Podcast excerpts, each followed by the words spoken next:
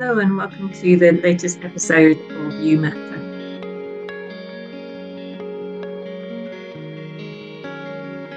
Hello, and welcome to this episode of You Matter, where I'm talking to Dave James. Dave was originally a nurse and then a podiatrist, owned his own business, podiatry business, but in more recent years works as a coach. Uh, Dave agreed to come and talk to me about the subject of anger. Um, a brave, brave ask, or brave response to agree to talk about anger, um, because uh, as we talk about on the podcast, it's perhaps the top of the emotions that we consider unacceptable, um, something perhaps we shouldn't display, or if we do display it, then we don't uh, shout about it and put it on our CV. Um, Dave talks about his own personal experience of anger and, and how that became a go to emotion for him, the impact of that in his life, um, largely his personal life, but also his professional life. Uh, we talk about ways to um, to process and handle anger, um, but also we touch on anger in healthcare and whether that whether it's acceptable in any way to have health have anger as part of your identity or your um, working practice as a healthcare professional. Really interesting topic, and Dave was uh, very open and honest and human. Didn't hold back in his responses, which I really appreciate. And um, I hope you'll enjoy the episode. I will be back at the end. So, hello and welcome to the latest episode of You Matter.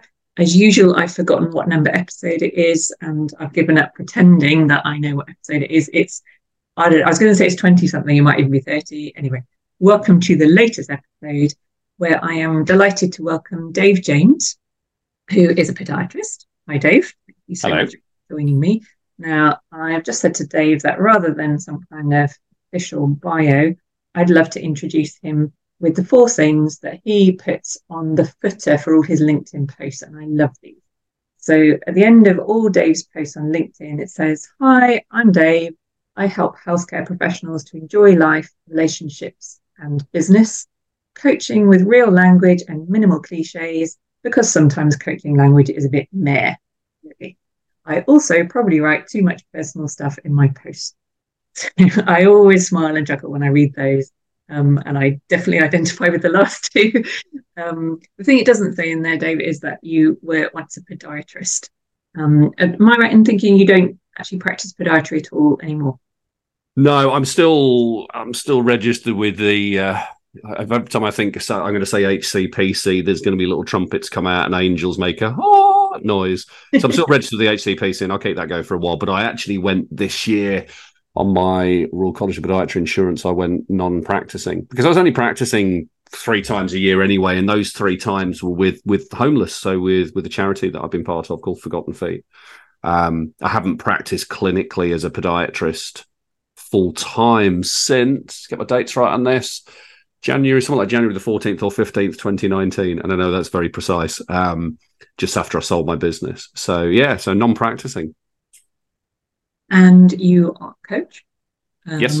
That's how I sort of came across you on LinkedIn. We've, we've shared a few sort of um, moments where we agree on things and, uh, and we sort of liked lots of the same things and we had a conversation. And then um, you very bravely, I think, um, have agreed to come and talk on this episode around the subject of anger. And the reason I say brave is not because I'm about to torture you with any hideous questions or try and expose things that you don't want me to expose.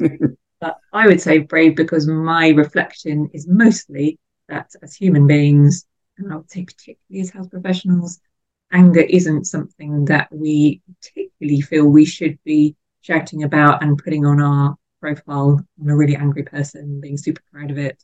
Um, yeah, it's it's a slightly touchy subject. Would you agree? Yeah, absolutely. And and if we look at you having been a nurse before, registered with the NMC, I have to get this is going back in time and testing my memory. There's so much around this this professionalism thing, which it's 24 7 you're a nurse you're a podiatrist you're a physio you, you are that 24 7 and anything you do in your time outside of your clinical work you're still judged by the same standards so to talk about anger and and to openly talk about it was was certainly a big thing when I when I did start talking about it. It was it was kind of very a, a, a very interesting place of vulnerability. Of well, actually, if I say this, what's going to happen? What are people going to think of me? Am I suddenly going to be you know find that the, the HCPC strike me off? There, there was quite quite an interesting amount of a sort of fear and anxiety with that. Yeah, it's a very very big thing. Yeah, I mean, when we talk about being vulnerable, which we, we do talk about and hear about a lot, you sort of get this idea of being sort of quietly admitting things that are a little bit uncomfortable, not saying, yeah, I'm, I'm a really angry person or I've had issues with anger. Would you mind um, telling us a little bit of your story and your history with anger? Mm. What I will say actually is, is is being vulnerable can be that small stuff as well. Yeah. You know, it does it doesn't I mean I I have a I have a tendency, and this is this probably fits in with the anger. I have a tendency to be all the way over here and scared and fearful and meek little Dave, and I'm not I'm not a small bloke by any means. And then I'll let's just go and kick the doors down and see what happens. It's it's there's very little grey area for me in some respects. Um, so for for me, sharing my my story around anger, the first time I shared it openly was apart from you know people close to me who knew about it first time I shared about it was on stage. I actually went on stage and did a did a six minute speech about it, uh, and my mom and dad were in the audience, which was quite a sort of a moment, but it was it, it was exactly the right thing to do at the right time. But to to answer that question you just asked, so I've done a lot of I've done a lot of thinking about this over over the last few years. I, very openly came out and talked about it in 2018, but I, I'm now I'm, kind of in therapy at the moment, which is which is some of the best, some of the best stuff I've ever done. Just just having conversations with people because we don't have many people around us necessarily. We can have these open conversations with in a non-judgmental way, and a therapist is is absolutely fantastic for that.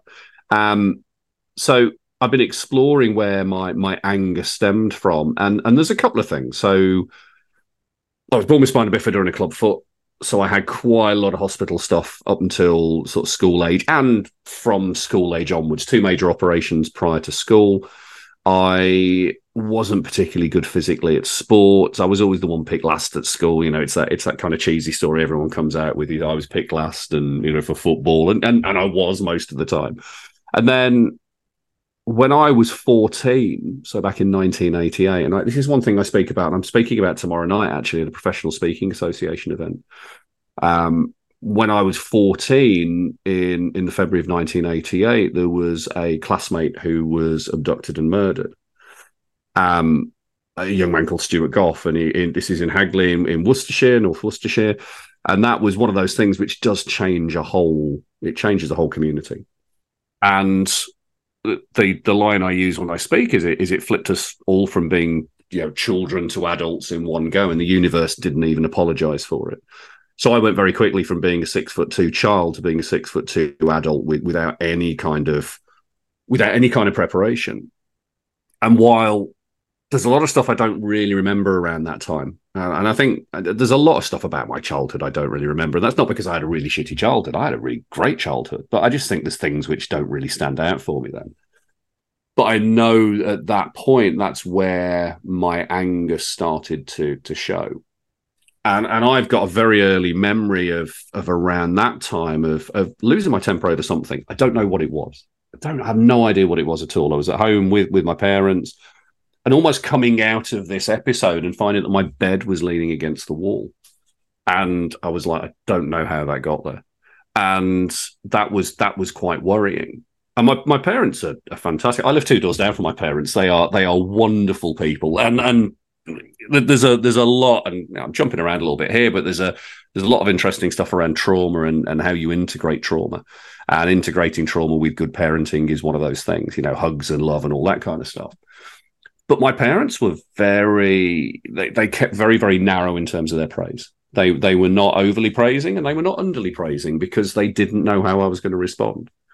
And so that anger would show up and, and really in frustration and, and there's a lot for me around wanting to be heard and, and having a voice and and being a teenager and all, all of the usual stuff which goes on. And 14 years old is that time when your brain's quite sort of pliable and bendy and there's there's lots of lessons being learned.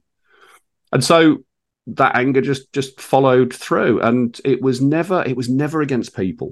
and I'll say that now because there'll be some people watching this and listening to this going, "Yeah, I bet he beats people," um, and it never was. It never was. It was always about objects, doors in particular, for some unknown reason.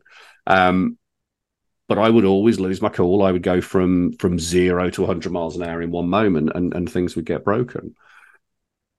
That carried on probably throughout my my teenage years, certainly. And then when I was 20, I had a friend who was at university, went to university. He started in the September 93, uh, my friend Ollie. And he went back to university in the January of of 94 and that was on the monday on the sunday and then on the friday i got a phone call from a mate of mine to say he died so suddenly in 1994 there's this this thing lands where somebody else has has gone and mm. this is someone I'm very close to. And 94 is was was a mess. It was it was a mess of a year in many many ways, and that's where there, there was even more anger. And my, I talked to my dad about it. It was interesting when I chatted to my dad. He said, you know, he said you're really unlucky. He said you're really unlucky that those things happen to you. You know, you've got being in hospital as a child, then you kind of take that on about, you know, seven, eight years later, you've got what happened to Stuart. Then seven, eight years later, you've got what happened to Ollie. And it's just almost like the universe doesn't want to give you a break. Um, but that, that anger kind of followed me right the way through all those usual adult relationships, university, jobs, etc., etc. But it was always in the background. And family, family knew about it, close friends knew about it they were really supportive, which was great, but at the same time, they never challenged me on it. And that that's that double-edged sword of yeah, yeah, they're giving me space to to basically be angry, but they're not actually turning around saying, actually, is there another way you could do that? And so it followed me through. Um, and there's times where it there's times where it got worse. It it got quite a lot worse in the birth of my children and and I, I, I so I've got an 18 year old, a 15 year old, and a 13 year old now. And I said when my daughter was born, the the thing about children is that they they don't kind of get to know you gently. They don't sort of show up and extend their hand and go, "Hi, I am. Let let's let's have a relationship and let's be friends." They just literally jump in there, grab your heart, and that's it. For me, it was just it was just totally overwhelming. And and I noticed that that my my tolerance was low, that my my temper was worse, that I was angry, that I'd, I'd break things, and that was the first point where I actually engaged with CBT, and that was really useful and it really helped. Second child was easier. Third child was was was was easier again, but there was always points where my tolerance would be low, and my and my response was was nine times out of ten with me with me getting angry, and that was until until 2015. And in 2015, my my wife at the time, she basically had enough and said, "Right, I've had enough of you being angry. Get out." And and first of all, she left. She left with the kids and and the dog. And then my old man turned up on the doorstep and said, "Yeah, they're, they're safe, but you, you you've got to go." So I ended up leaving the house for for two weeks, and that was the point where I went, "Okay, my behaviour means that if I don't do something about this, I'm going to lose it all." And that was the point where I started to go down that, you know, the, the, cheesy personal development route and the journey, which we all have, and is probably the, the, journey I'm on now, is why I do what I do now. So that's kind of it in a nutshell, I think. Yeah, I think it is. And you can kind of you can kind of go in there surgically and unpick all of that. Okay, I'll get my get my scalpel out. no, I mean my main reflection, which I appreciate will be no news to you, but um, my main reflection is that at these times when you lost your two mates and also when your children came along, those are times of uh, expected heightened emotion, not necessarily anger. You know, mm-hmm. possibly um, people might assume that with the loss of your friends, perhaps it would be extreme upset, lots of crying, lots of that kind of emotion. And then when children come along, I, I, remember this, this, sort of rush of um, I don't know whether I would describe it as joy or whatever, but just rush of emotion. And what strikes me is that for you, it was always anger. Um, and it could have been lots of other things, but it sounds like who knows whether anger served you well in the first instance um, and therefore you returned to, or it was just a habit that in your nervous system, every feeling gets translated as anger. Yeah, because it, it could have been alcohol. Yeah. It, it, could have been drugs. It, it could have been, you know, promiscuous activity. It could have been anything else. It just so happened that, that mine was mine was anger. And uh, it's it's interesting that you know, looking back on it now, we, you know, we're talking we're talking things which, which you know, I'm 50 now. We're talking things which have happened over the last sort of 50 years, mm. and and I look at it now from a very different place. Um, and it's taken me it's taken me quite a bit of work to to get to this place because there's a huge amount of blame which goes with that and frustration and you know and and and not the compassion which I would uh, you know I talk to people about and, and say well you, you offer compassion to yourself and others. It's like I didn't do that for the longest time to myself. But I look at I look at the way in which I behave and the way in which I behave is very much about distraction. And it's not surprising, really, that I'm trying to distract myself from the experiences of of my past and maybe even the experiences of my future. Certainly, the last few years has about been getting very much out of here. So I can I can talk about this stuff from a headspace perfectly. It's it's it's things which happened from a memory. I can tell you the beats, but to feel it, oh, that's a that's a different thing. To take it to take it to the heart and take it to the body and feel it. Um, and that's been a lot of the work I've been doing over recent years is well what what happens if i feel this? And I, am still not close to to even being in a space where i can say i can i can feel this and feel like i'm i feel like i'm in control of it because i don't think you ever are but to feel that i can actually hold on to this thing and i can work with it. It's it, it's as i said to a client of mine recently all of my clients are awesome. They're they're amazing people who don't yet I haven't yet recognized how good they are and, and how amazing they are. So I say to them, and I use my glasses case as an analogy, that I'm holding on to your awesome over here. And what I do is I pass it to you and you hold it for a bit. And you get a feel of it and you have a look at it and you check it out. And and when you've kind of gone, oh, that's too much for me now, you hand it back to me. I'm still at the point where I'm kind of picking my my, my emotion and my anger and my feelings up off the shelf and handling for handling it for a bit and then going, no, no, no, that's enough now. I'm just going to put it back over there and I'm going to go off and do something else. And there's still behaviors which show up now um, in terms of distraction and and work and, and things like that. You know, I, I find that I make myself excessively busy and then get overwhelmed. The difference is now that whereas that overwhelm before would have led to me losing my shit and breaking something, now it doesn't. And it's actually really, it's a really nice place to be. It's actually really quite light and quite freeing. Um, yeah, it's been it's been a very interesting experience and a very interesting journey. I want to talk to you about that that nicer phase that you're in, but I just want to share actually, Dave, the bit that I relate to in your story, which might surprise people, um, is the the anger emotion coming out in relation to children and your your glasses case analogy. Um, so for me, I I remember telling people afterwards, I never knew what depth of or heights of anger I could go to until I had children. And it was never at times where anger was the expected emotion. I totally relate to you that you sometimes just the strength of emotion, anger was the outcome, which I never would have predicted, and I really hated. Um, and there was also a point actually for me where I decided I wanted to try and pick this apart a little bit, and I worked with a psychotherapist and this will make you smile, Dave. He asked me to create a process for myself. Um, and my way of uh, my process was I said, okay, there's this there's this sphere in front of me. It's like a bubble, and there are colors in it, mm. and all the colors represent different emotions. And anger is really acid green, um, and I don't like it being in there. Um, but my process is I'm going to intensify that color and I'm actually going to allow more. It's like smoke in your second. I'm going to let more of this acid green smoke in there. And it was in this, you know, really intense session, and he was just letting me go with it. Said, "What do you want to do with it?" And I just mimed this process of getting this sphere and putting it inside my stomach and seeing if I could let it be there with all the others, with all the other colors as well. Um, and like you actually i i use a version of that with clients and you know whatever emotion it is we're trying to accept i'll get them to describe the color and intensify it and then see just like you with your glasses case you know can you a put it inside you and you get to decide how long you keep it there and, and when you let it out again. So really interesting that we both came to very similar uh, sort of way to work with clients on it and for ourselves.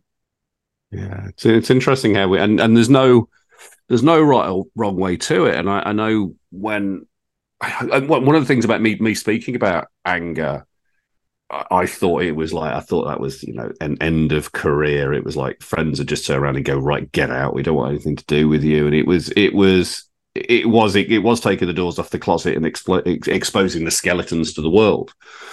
And what happened, as as you know, as happens with all of these things, is as soon as you turn around and say, "This is what I've been going through. This has been my experience," a number of people turn up and go, "Thank you for that," because that's what we've been through as well, or you know, that's the experience we've had, and and actually, we thought we were alone. And and the thoughts we shot. I mean, your your your story then about the depth of anger that you go to with children I mean, I mean, working in A and E as a nurse, I, have seen some horrendous things which have been done by by parents to children. Absolutely horrendous. And we we had training on, you know, how to spot the signs of um, of, of abuse of children and and absolutely horrendous stuff. You have children of your own, and you you get a very different perception of or perspective on what it's like to be at you know two o'clock in the morning or even two o'clock in the afternoon and have a child which doesn't want to go to sleep and will not shut up or will not eat food and you're you're pushed you're sleep deprived and you're pushed to the limit and you for a moment you go I now understand why people cross that line mm.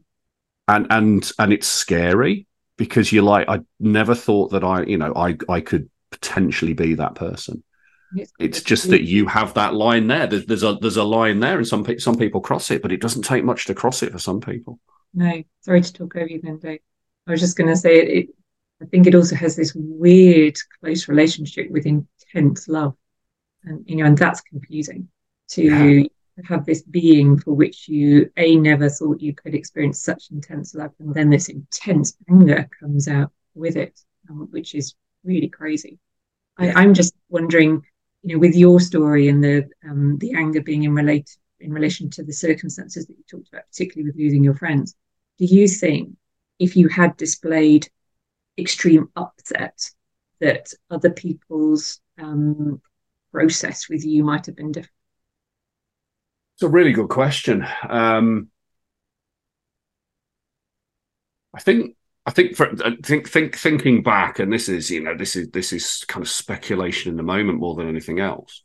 We're talking 1988. We're, we're talking we're, we're I've got parents who probably wouldn't know how to deal with with that anyway. What, what do you do? What do you do with uh, with a fourteen year old child who's been exposed to, to what's gone on? You know, you don't. There's, there's no rule book for parenting, and I'm. You know, I think the biggest realization of me around parenting was realizing that my parents were still making it up now, um, and and I thought they had it all sorted.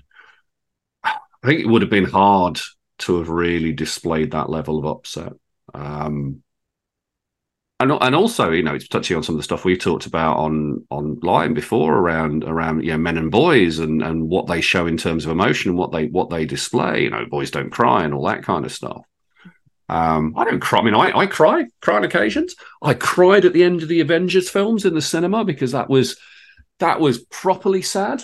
Um, and I allow myself to to feel a lot more than I ever did. But then, no, I wouldn't wouldn't have done it. And I, I it, it's interesting, like the one of the places I worked as well, I worked in a newsagent, and it was it was on a paper round that from the same newsagent I worked at where where Stuart was abducted, and I remember there was a in the newsagent there was actually a petition to to bring back the death penalty, and uh, for the guy who who did it, and, and, I and I remember there was such anger at the time. It's like, did I sign it? Absolutely. You know, do I thinking about it now? Would would I sign it again? Absolutely not, because you know it's a very different place.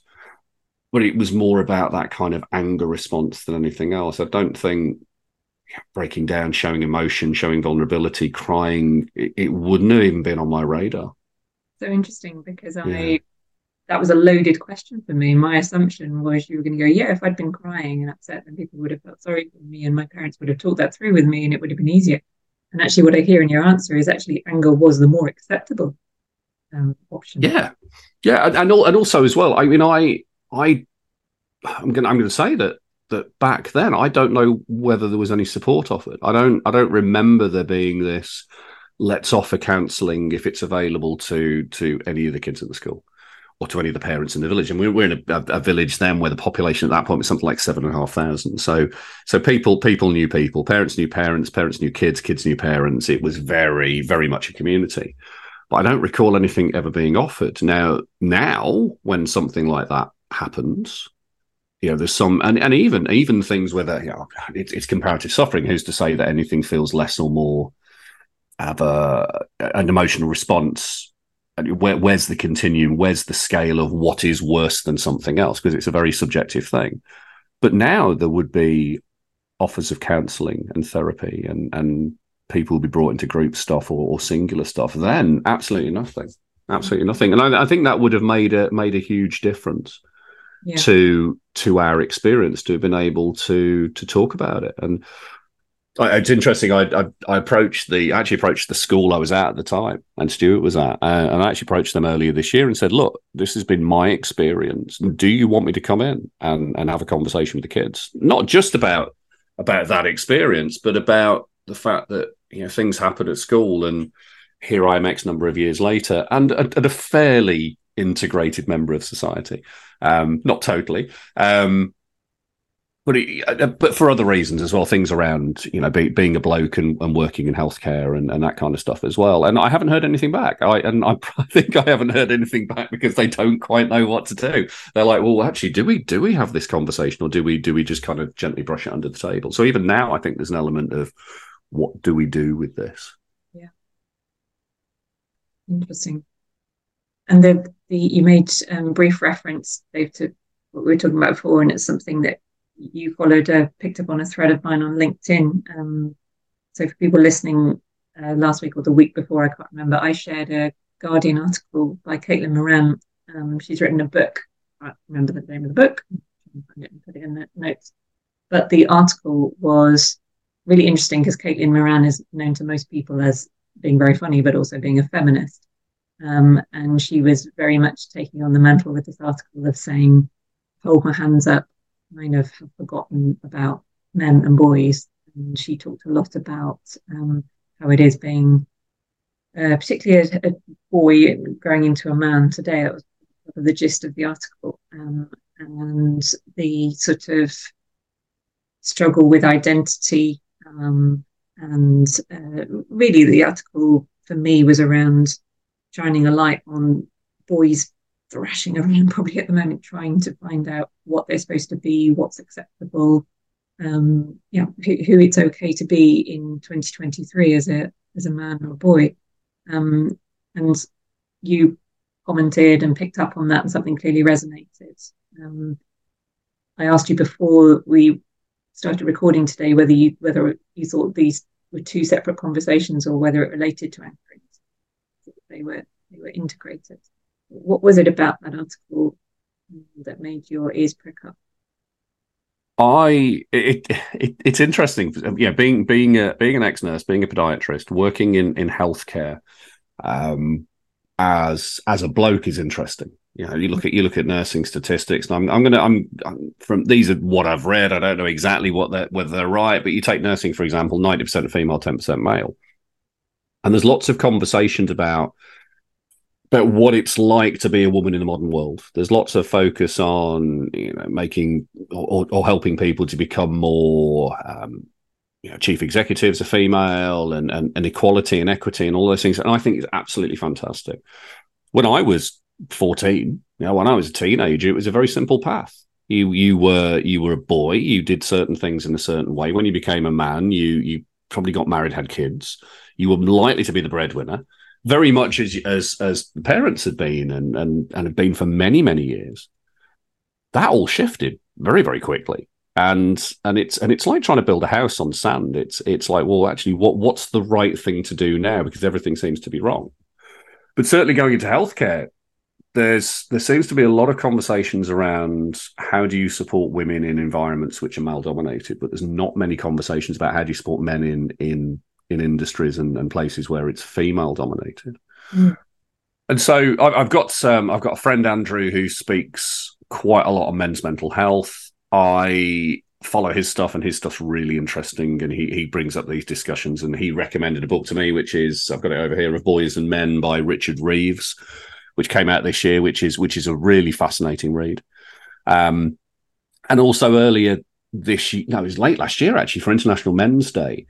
I was asked if I would go and deliver a men's only mindfulness and meditation session at a, a, local yoga place, and I went, "Yeah, absolutely," not knowing what what would come from it, and also feeling absolutely shit scared that hmm. because I was going to put my hand in the air and say, "Let's do something for men," that that suddenly I was just going to be, you know, cancelled and and I was going to be in trouble because it's like, we well, ever what about the women? And it's like, hey, okay, fair enough. You know, I think I think mindfulness and meditation helps everyone. I think my coaching and everything I do can help everyone. But in that moment, it was just let's see what we can do with with with the blokes on their own. And it was fascinating. It was absolutely fascinating because all the blokes talked about the same kind of things. They talked about their fears and their worries. They talked about the stuff which they couldn't say openly they they you know they, the majority of the room were were white middle class. Okay, we've got a very particular subset which is associated with you know being a group of people who probably don't have to worry about too much, who are actually saying that they they worry about things, and it was like okay, so where where do you go with this? What what do you do with this information? And I've, I've said to I've got two boys, 15 and 13, and they are, in fact, we had a conversation the other day when they came down here and they, they were, were pulling out some vegetables in my garden and we were chatting about stuff and they were talking about Andrew Tate. Mm-hmm. And it's like, you know, for me, I, I look at what Andrew Tate does and I'm like, I do not want to go and play in that arena. That for what he's talking about is ju- is just horrendous. I mean, you want misogyny, even a very very gentle description of what it is. Andrew Tate appears in the dictionary, but they're fifteen and thirteen, and they're being exposed to stuff. And if they haven't got good role models, and if they haven't got something which will make sense for them, where they can go, okay, what what's really going on here? They will pick on the thing which speaks to them. And I think Andrew Tate is is from a marketing perspective, is doing an amazing job of talking to young men and boys mm. from a very powerful place and that's quite scary. I'm going off. To, I'm going off on, on off on piste here a little bit, but there's there's been lots of things which have popped up for me where I've gone, okay, I need to I need to look at this in a bit more detail. I need to un- understand why I feel the way about this, why why I would feel guilt talking about it, why I would feel guilt, you know, thinking about it.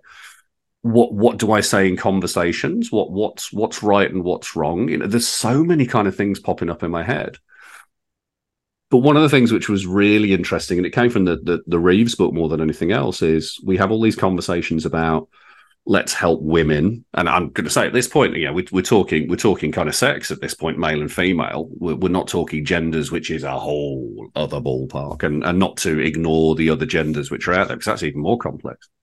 But something Reeves talked about in his book is that we spend all this time talking about how do we get females into the STEM professions, so science, technology, engineering, uh, mathematics, but no one talking about how do we get men into the heal professions, so healthcare, education, administration, and learning. And it, it, was interesting. I was at an event at a local college recently, a, a Chamber of Commerce event, and I, and I asked them a question. I said, um, "I said, how are you managing your you know getting kind of men into these professions you know do you have anything specific which you work on with that? And they were like not really. Okay. Maybe that's a conversation to have. So i think it's there's been lots of little things which have popped up for me and and and like most things i'm going i don't know where to start with this. Mm-hmm. you know i don't know what's the right thing to say. And and i think there's a really good conversation to be had here and i don't even know where to begin with it. No and you're so right about um the fact that that whole area is full of landmines. Um, mm. That it would be a brave person to just you know, head out uh, unprotected into that area. And I was just thoughtful actually while you were talking about healthcare. Um, and you're absolutely right. It's a female dominated profession. And yet there are numerous examples and stories of almost extreme pantomime misogyny within healthcare. Um, uh, I was thinking of um, the This Is Going to Hurt book and series, and you know, the, the consultant character displayed there. And you know, I know that you won't want to dismiss um, those scenarios which are real and awful for not just women actually, but more more junior people in healthcare as well. Um, but you're right, and um, my when I posted that article, I put something at the top around. We seem to think that um, uh, feminism is a zero sum game where you know one side rises, the other has to naturally fall, um, and that seems to have been the game we've been playing with feminism um, more recently. And what I like about Caitlin Moran and, and modern feminists like her is that there's this conversation starting to arise of, okay, quite rightly, we have raised women up. Now, how do we integrate um, and make sure that we're also raising men and boys and we're working out who we are together? You know, the, the new man and woman, how do they integrate, not how does one push the other down? Um, because, you know, both can be such better versions. And again, together, yin and yang, not trying to be the same, um, not trying to turn one into the other. I'm, I'm going on a rabbit hole there, but I, have said before that as a woman in healthcare, and particularly as a physio, strangely, I've often felt a bit genderless. Um, and partly the uniforms that we were put into when I qualified, trousers and tunics, really like horrible things. Um, I remember once a comment stuck in my mind from a, a patient. Uh, it was in Australia actually. I walked up to him and I said, "Oh, hi, I'm a physio." He went, "Yeah, of course you are. You got short hair and a big bum. Um, that's what physios look like." Um, and whilst that was you know, a unpleasant comment, I was like, mm, "That's an interesting reflection." And you know, I, I, was always a bit of a tomboy and and happy to have lots of male friends and happy to sort of play in that sort of arena. But I am also quite aware that, strangely, in healthcare, I didn't feel that being overly feminine was particularly welcome. And, you know, I wonder if that is that I, I'm exactly the same age as you, Dave, and, and grew up with the sort of, you know, rise of the feminist message of you can have it all. And thinking, oh God, you know, how do I deal with having it all? And does that mean I have to behave like the boys and like a man? It, it's all very confusing, isn't it? Oh, so, it is it, it's hugely confusing, and you know, I know from there's been a huge amount of guilt even thinking about this stuff. It's like I'm waiting for I'm waiting for you know Tom Cruise to turn up and and shoot me. Um, but a bit like Minority Minority Report, or I'm having these thoughts about stuff. Someone's going to find out there's something going on. That was a bit like with, like with the anger. I'm having all this anger. If anyone finds out, that's it. Um, but it, it, you know, I, I know that as a as a white middle class guy, with you know no particular money issues and and you know living in a in a place which is nice and not seeing stuff. I mean, I've seen I've seen stuff as a an A and E nurse and as a healthcare professional, you know, huge kinds of stuff. Doesn't mean I have lived experience of it, but I'm aware of it. There's so much I don't know and the, the challenge now is when you you speak up on something or you you have a thought about something and say something about it. There's somebody out there who turns around and says well you actually you've got no experience of that so you, you can't have a, a view on it. Mm. i mean i've never flown a helicopter but you know i can i can imagine it's hard work. What i'm always up for i think this is this is a skill which which school needs to have it's you know there's there's there's discernment there's critical thinking and there's the ability to have a conversation on a thing, not about not about you know the person, not about undermining someone else. There's so much in conversation here for th- that I would love to have because I don't know what the answer is. Mm. I know that I'm speaking from a place of of of, of you know pretty decent relative privilege. Um, I joked with my, uh, and I don't think it is actually a joke, really. I joked with my two lads that you know they may well become a marginalised group in the future and that's that's going to be very interesting. They're going to have their, I mean, whatever I have to navigate now, they're going to have to navigate a huge amount but there's so many conversations to to open up here about the experience of of what it's like to be a particular sex or gender in a particular location.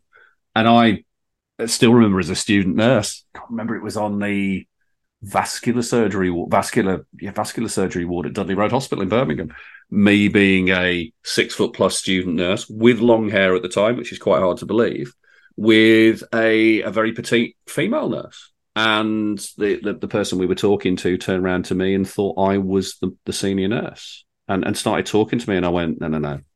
She's in charge. I'm the student nurse. You need to have that conversation.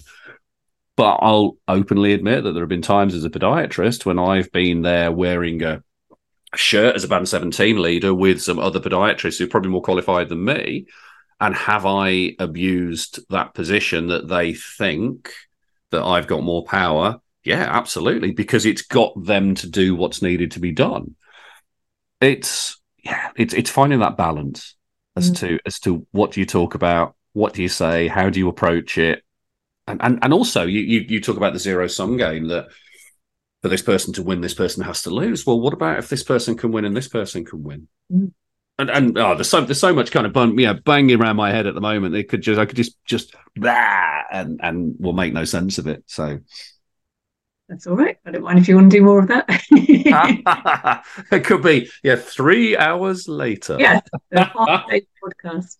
Um, no, well, definitely something I I'm happy to return mm. to. And like you, I sort of you know I have a son and a daughter, um, and you know they are exploring this modern world in various ways, both of them, um, to a greater or lesser extent. But my son has, has actually said the same that he sometimes feels like he's being pushed into a marginalized area, but also recognizes his extreme privilege. It's, it's yeah, strange, uh, strange situation. It's so, it's, t- it's tough actually, and and I the I was chatting to a to a friend of mine who's he's a hypnotherapist by trade, but he's much much more than that. He he properly mm. fixes people's heads, and he put a post up. I think it was on Facebook where he was saying that he was he was really quite worried because the conversations he was having with younger men about how they feel they couldn't go and have conversations with with females because they were so scared of what might happen. Excuse me, and they they were so scared of you know they might go up and say hi, how you doing, and then get accused of something. And it was it was this genuine sort of shit you know. Are we are we at that point where people can't have a conversation because they're scared that they're going to get accused of of an ulterior motive or doing something? Um, and I, I, I think about it in context of and it may well have changed now and I'd be happy to be corrected as a as a male nurse and and certainly towards the, the latter end of my career and as a as a male podiatrist there were always times where you'd go in and say, okay, I'm a male podiatrist, you're a female patient. Um, do you need a chaperone? Mm. I don't ever remember it being the other way around. I don't ever remember being a male patient and having a female come in and say, we've got to do this. Um, do you need a chaperone? Mm. It was always assumed that a chaperone was required when it was a male practitioner and a female patient. Mm. And and that you know, I look at that now and think that's you know that okay, I, I get it. I get it that there must be statistics out there which mean that that needs to be done. But I think, like most of most of healthcare and most of the health service, it's not about doing things to protect people. It's about doing things to tick boxes. It's about, you know, I'm, I'm the thought popped into my head now. My my dad has a um, he's getting his blood pressure monitored. He's on he's on beta blockers and various other drugs, and they've sent him through a form which he needs to complete, and then send back in to show uh, you know readings twice twice yeah, two readings twice a day um, for his blood pressure and i'm going okay well what's going to change with that they're not doing it because they're worried about your blood pressure they're doing it because they're worried that if they don't do it they'll lose funding or they're not you know they're not going down the governance route and there'll, there'll be some problems and it just becomes this layer upon layer of mm-hmm. stuff about are we doing things really because it makes a difference or are we doing things because we have to look like we're doing things. But that's a whole that's a whole other discussion. That's that's podcast number twelve of us. uh, yeah, hundred and twelve. It's interesting that the thing about you asking if you, you know, hear what you were hinting at that if you're a female going into treat a male, should we be asking them for a chaperone? Um, I've been watching um, Bad Sisters on Apple Plus, which I don't know if you've seen it, but the premise is of these five Irish sisters, and one of them is married to an absolutely hideous bloke, and he is displayed in a really uh, um, explicit way that he's a deeply unpleasant person. Um, and the premise of the the series is um, these sisters trying various ways to bump this um, brother-in-law off. Uh, and it's very funny, it's very well done, and, and you know, I'm sure there's a big twist coming at the end. Lots of people would have seen it. Um, I'm not going to give a spoiler because I haven't got to the end, but my husband just quietly said at the end, mm, I wonder if anyone would be brave enough to make a series where five men kill their sister in law. And uncomfortable moment, you know, I think he's right. I think that would be probably not there yet. Um, right. Let's bring it back.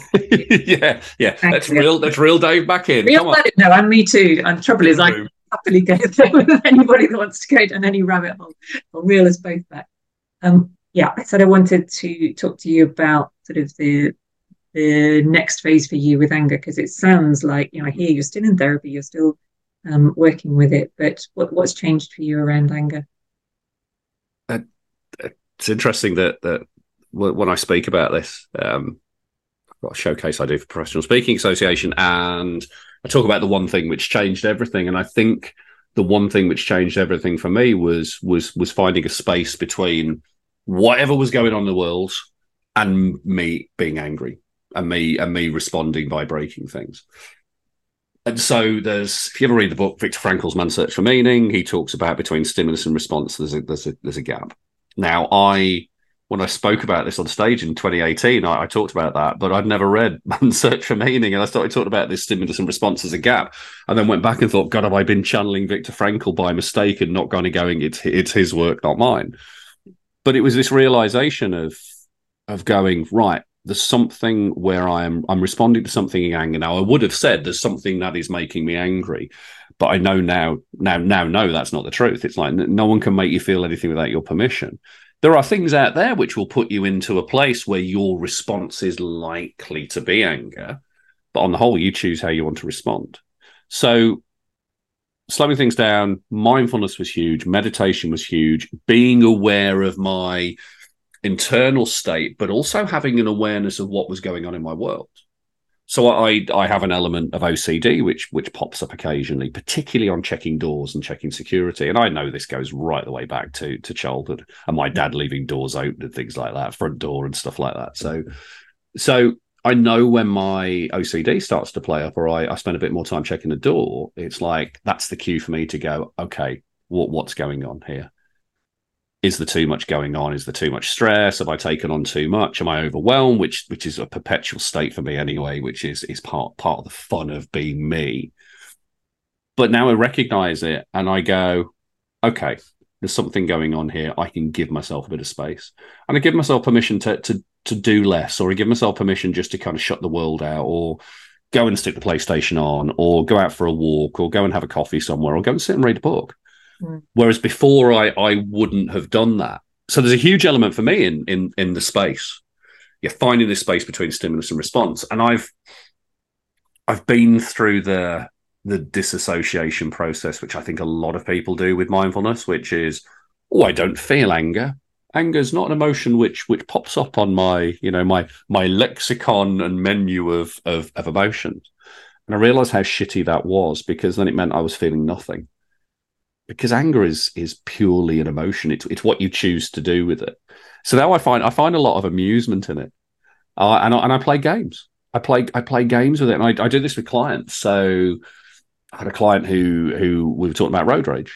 So I get this really really bad road rage. I said, okay, well, well, first of all, you know, thank you for acknowledging that. Secondly, what do you think it is which causes the road rage? And, I, and I've had that. I've had road rage in the past where someone someone overtakes me. How dare they? I must hunt you down, and I must I must find your firstborn, and I must make them pay. And it, and it becomes like this Klingon ritual of death almost. Whereas now I'll kind of say, okay, have a think about where this comes from. What else is going on with your life which has reduced your tolerance level? So you're going to take it out on some random stranger. They're dehumanized and depersonalized because you don't know their name and you don't know what's going on in their world. You're you're kind of intersection with them at this point where it's like this is where I am and this is where they are, but I've got no idea what's going on for that.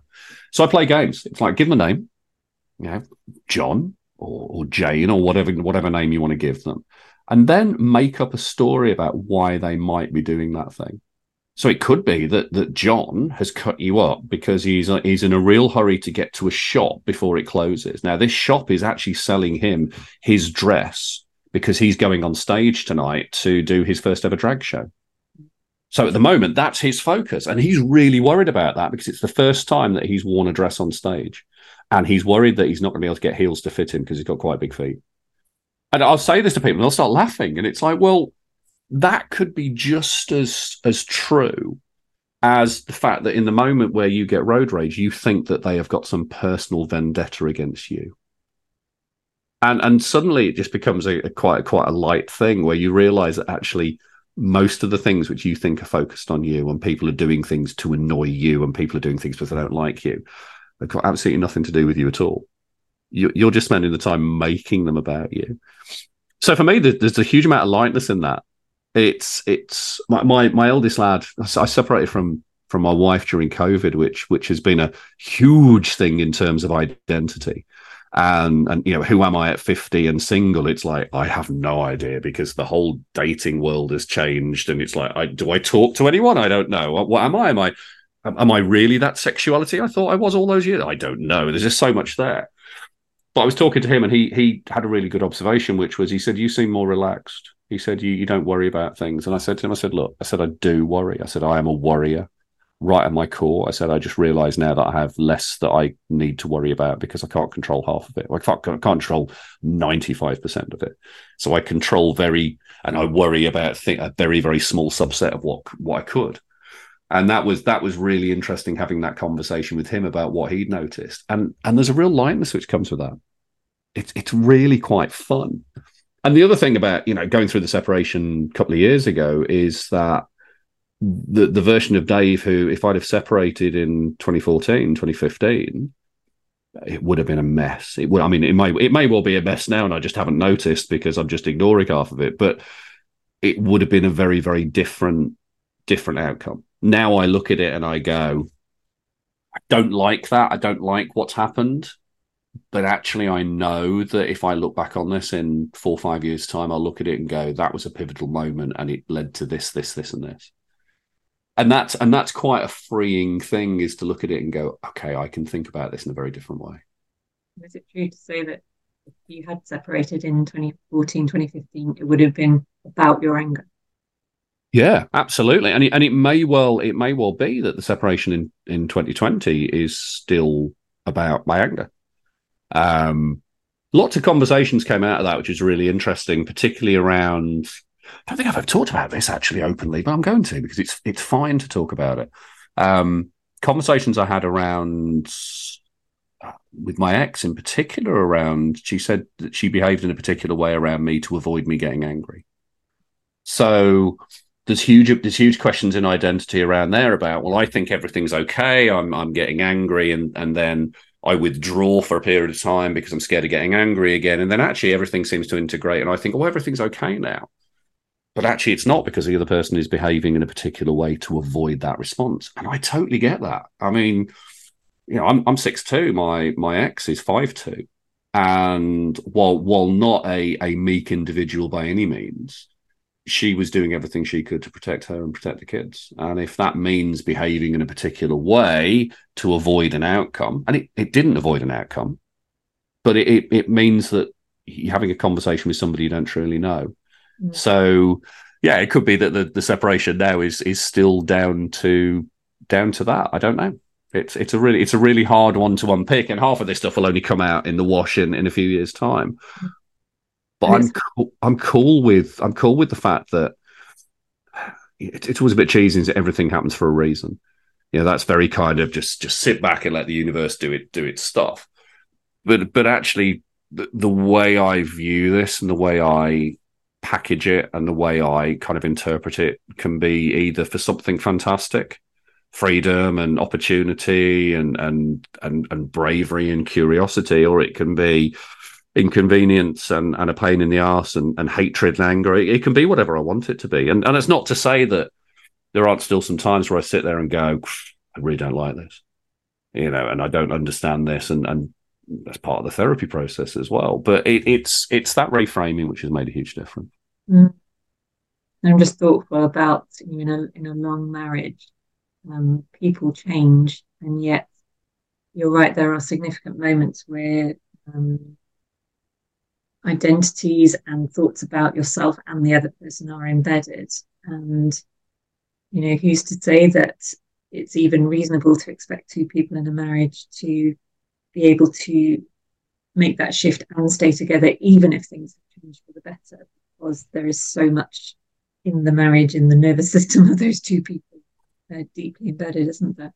Oh, it's huge. It's it's huge, and it, it comes down to identity again. You know, the, the, the version of me a few years ago, a few years ago, never never thought that there would be a marriage which would be anything other than a marriage. Mm. Whereas I look at it now and go, okay, not exactly where I'd want to be, but at the same time, it's like actually it makes perfect sense. You know, we we, we live longer than we, we ever have in the past, and maybe that well that may not continue in generations to come. We'll have to see with the amount of diabetes and heart disease out there. Mm-hmm. Um, but is it a, a, reasonable expectation to believe that you would be with somebody and you'd be with someone throughout your entire life? I, mm-hmm. I don't I don't know, and, and and that's that's where the identity questions come into it. What reference point do I have? My parents who've been married what what seems to be an eternity. Um, but do we do things the way that they've done things? Very different world. So yeah, there's so much there's so much in this. Mm. God, just like how long you got? Yeah, get I'll get I'll get the kettle on. Let's carry on talking.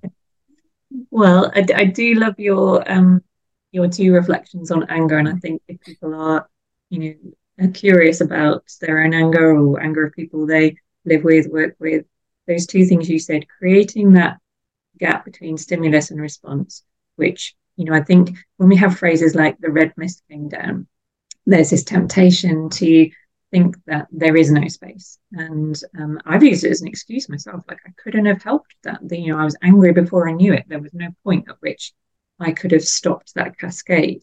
Um, and to an extent, I think that's true. Um, but I think what you alluded to, and which I can really agree with, is that it's more about the preparation. So accepting that actually, yes, for most of us, whether it's tipping into anger or depression or anxiety or whatever, if you think of a graph, there's probably a bit where we start to go down a narrow slope. And then for most of these situations, there's a big drop off. And yet, at that point, asking someone to employ one of our lovely coaching tools or do a bit of mindfulness is probably not going to get them back yeah. that slope. Yeah. But if we're honest, there is work most of us can do earlier on in that slight downward phase. Um, you said for you, it's when you, your OCD kicks in. I've shared on uh, many podcasts within conversations that for me, when I start trying to fix every single person in my life, I know that I'm in that overwhelmed state and I'm doing too much. That's a trigger for me to go, okay, you're about to flip into something less acceptable than just fixing people. So um, let's just sort this out a little bit. So um, I think what I hear there is, yeah, that there is something we can do in that gap between stimulus and response. It may not be actually in that moment, but there's stuff we can do to try and lessen the likelihood that we're going to keep plummeting down that deep gradient. Um, and then I absolutely love your story of creating um, quirky, slightly amusing stories about other people um, maybe deeply emotive stories about other people to yeah. make us humanize them, as you say. Um, I think those are two really, really helpful techniques.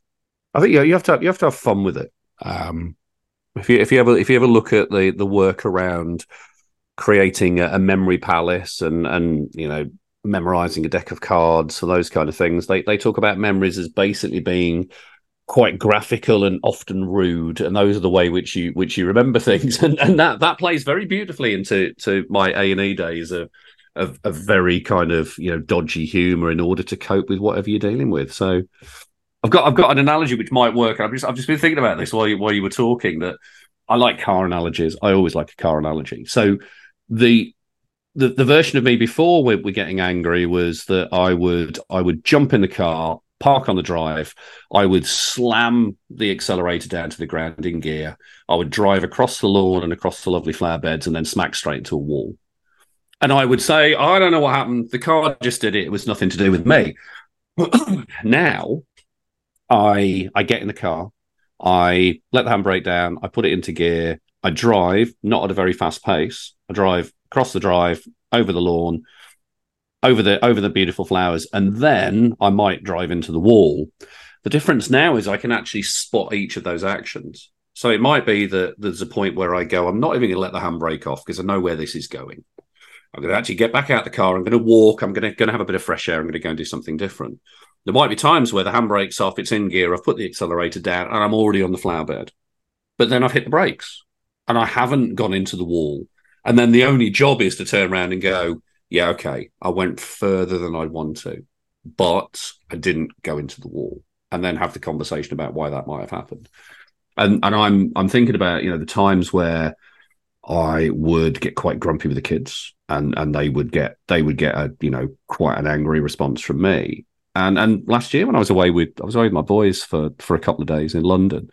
Um, and my youngest was struggling. He was he was struggling with it being quite busy in London, and and I I probably struggle with it being quite busy in London as well. Plus, I've got these two lads who I'm taking around with me, and I know that my kind of tolerance was was quite low, and and I was quite grumpy with him in a restaurant, and and there were tears and all kinds of stuff. And I remember saying to him after something, "I'm really, yeah, I'm really sorry. I didn't mean to take it that that far, and and this is why I did it." And it was actually the opportunity to have a conversation around it. The other side to that was it was me going and having a conversation with me and going, "You're not a failure as a dad." Mm. You know, you, are doing something which is actually for many people is perfectly natural, but you've actually opened up and had that conversation because it's very easy for me in the past to turn around and go, "You were a shit dad." Yes, you know, you shouldn't have done that. That just shows what you're like. You've, you've and and there's always a fear of what if I go back to being that angry person that I was before. And the reality is that that angry person is still there that doesn't that doesn't change. You know, if we if we use a Hulk analogy, Bruce Banner doesn't stop being the Hulk because you know the Hulk doesn't show up. The Hulk's still there. It's it's that conversation you have, and it's where you take it. And yeah. if that comes out in some way, there's you know here there's more work to do with yourself after the event as well around being compassionate rather than um, berating yourself. There's always work to do. There's always work to do. Damn it. um, so final question, Dave, and bringing it back to healthcare. Um, okay. Because you actually brings it right back to the start. You, you, talked about professional identity, and you know, almost. I don't think you actually said this, but um, mm. I got the impression you're saying almost. There's this. There's this persona that you have to keep up all the time as a health professional, and maybe in our own heads all the time, and not even with patients. So, is there any scenario, or does anger have any place within the health in healthcare? Is it ever acceptable to display any modicum of anger as a health? It's nice, easy question to finish with. Yeah, yeah. So we got this. This is the half hour answer, isn't it? Um, see, anger, anger is just one word to to describe a state. And if you if you look at there's a there's a there's a great cushion which my therapist has actually, which she gets me to hold occasionally, and but on it has got different words for different states. And there's about six different states, and then you've got different, and it's split, so it's like six different states. Um, each state will go into like three different areas, and each of those three areas will maybe have about five different words. And you know, anger is just one of those things. I I would say that you know, anger and frustration can be pretty close. Hmm. Um, tiredness, you know, there's all these things which we'll kind of look into it. I think it's understanding the, the cause behind it. Is it ever acceptable to be angry at work? I mean, the, the gut reaction is no. Was I ever angry at work? No. Was I ever frustrated at work? Yes. Did I ever say anything which might have pushed things a little bit? Absolutely. Um, did I ever witness a friend of mine in A and E um, berate somebody um, and and and basically force them out to the waiting room because they, as a patient, they were being a pain in the backside. Absolutely. Um, there's there's times where your frustration comes out, and there's times where you know you're allowed to be frustrated, and there's times where actually airing that frustration and saying what's on your mind will really help a relationship. I think sometimes in healthcare we're, we're taught that actually we shouldn't do that, that we should basically suck all of this up because the patient is the most important person. I'm not saying they're not important, mm. um, but it's a relationship which goes in both directions. And sometimes the relationship with the patient is not best served by by holding your tongue. Sometimes you do actually need to turn around and say exactly what you're thinking and feeling. Should that be displayed as anger? My gut would be no. But should it be displayed as a as as a compassion? and and compassion in this sense being hey look you know i love you as a human being i appreciate you've got things going on with your life and there's a lot which isn't your fault but you're being a dick and being able to say that to people and hold them accountable for their actions. And and that's where i think healthcare healthcare has probably slipped into a place of the customer always being right. And mm-hmm. actually who who are the experts in the room about all the knowledge and information? That with the healthcare person. Who's the expert about living with that condition? Well, unless the healthcare person's got it, it's going to be the patient. So actually being able to open up and, and speak to people in a way which is which is human and honest and collaborative would, would make a huge difference. And probably that would reduce the amount of frustration that healthcare professionals have as well because they're able to say what what they need to say brilliant answer well navigated and very humanly and honestly navigated which i would say has been you throughout this podcast episode thanks dave yeah, I mean, I've dodged. You mean I've dodged answers to questions? That's that's. Uh... Thank you. that's what I appreciate.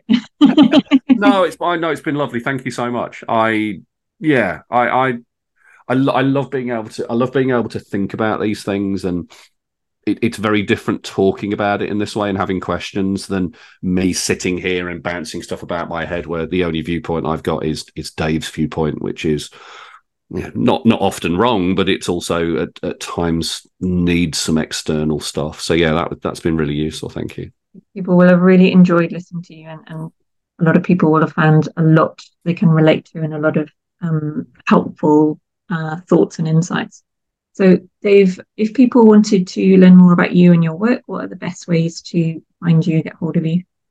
So I have well website, which is uh, hello. No, that's my email. Hello at davethecoach.co.uk is my email. I, it's always the most difficult question, this one, isn't it? So hello at davethecoach.co.uk. Dot, what was it? dot co.uk. .co.uk. Yeah. And then my website is davethecoach.co.uk. Um, so you can contact me via via any of those. I tend to play on social media. I'm on Instagram and Twitter, and uh, we can we can say at this point when this goes out, Threads because you know FOMO and all of that. Although I'm not, I'm not even. I've just deleted off my phone. I can't even be asked with it. Um, and Facebook, but the place I play most of all is LinkedIn. That's mm. where I that's where I post most days. That's where I have most of my interactions. Um, and that's because it works for me. I think better as a business. It's it's hanging around the people who I want to work with, whereas other places tend not to do the same. So yeah, and and possibly on a on a stage near you, if you're at a conference, I might be speaking at that conference. Mm. And if you're a conference organizer and you're looking for someone to speak on these things, then I'm always happy to have a conversation. there you go, nicely done. Boom. They can see your face if they're not watching the video. Thank you, Dave. Um, I will continue to follow your posts on LinkedIn because I love them. I love the fact that you always make me chuckle as well as write interesting and intelligent things. So I will continue to do that. And thank you so much for being the guest today. Oh, thank you, Joe. I, it's an absolute pleasure. Thank you so much. If you enjoyed listening to that episode, I hope that if any of it rang true for you or made you think about people that you um, are in relationships with or work with or are friends with, I hope that there were things that um, gave you food for thought and perhaps some uh, ideas for ways to help and how to move forward. It's a topic that I would be really interested to hear your responses on. Uh, I don't think there are many conversations going on around anger in health professionals. Um, I'd be really interested to, to know your reflections.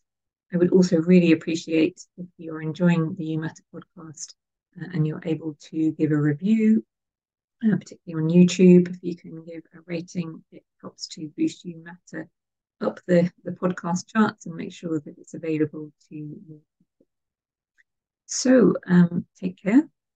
If you are a health professional, being all things to all people in all spheres of your life, uh, if you occasionally experience anger and that brings up feelings for you, then maybe reflect on the things Dave and I were talking about today. Maybe see if there's some compassion you can find for yourself around anger, other people, maybe some reframes that um, you can bring about, maybe some of Dave's quirky, funny stories. But ultimately, breathe, give yourself a break. Remember that you.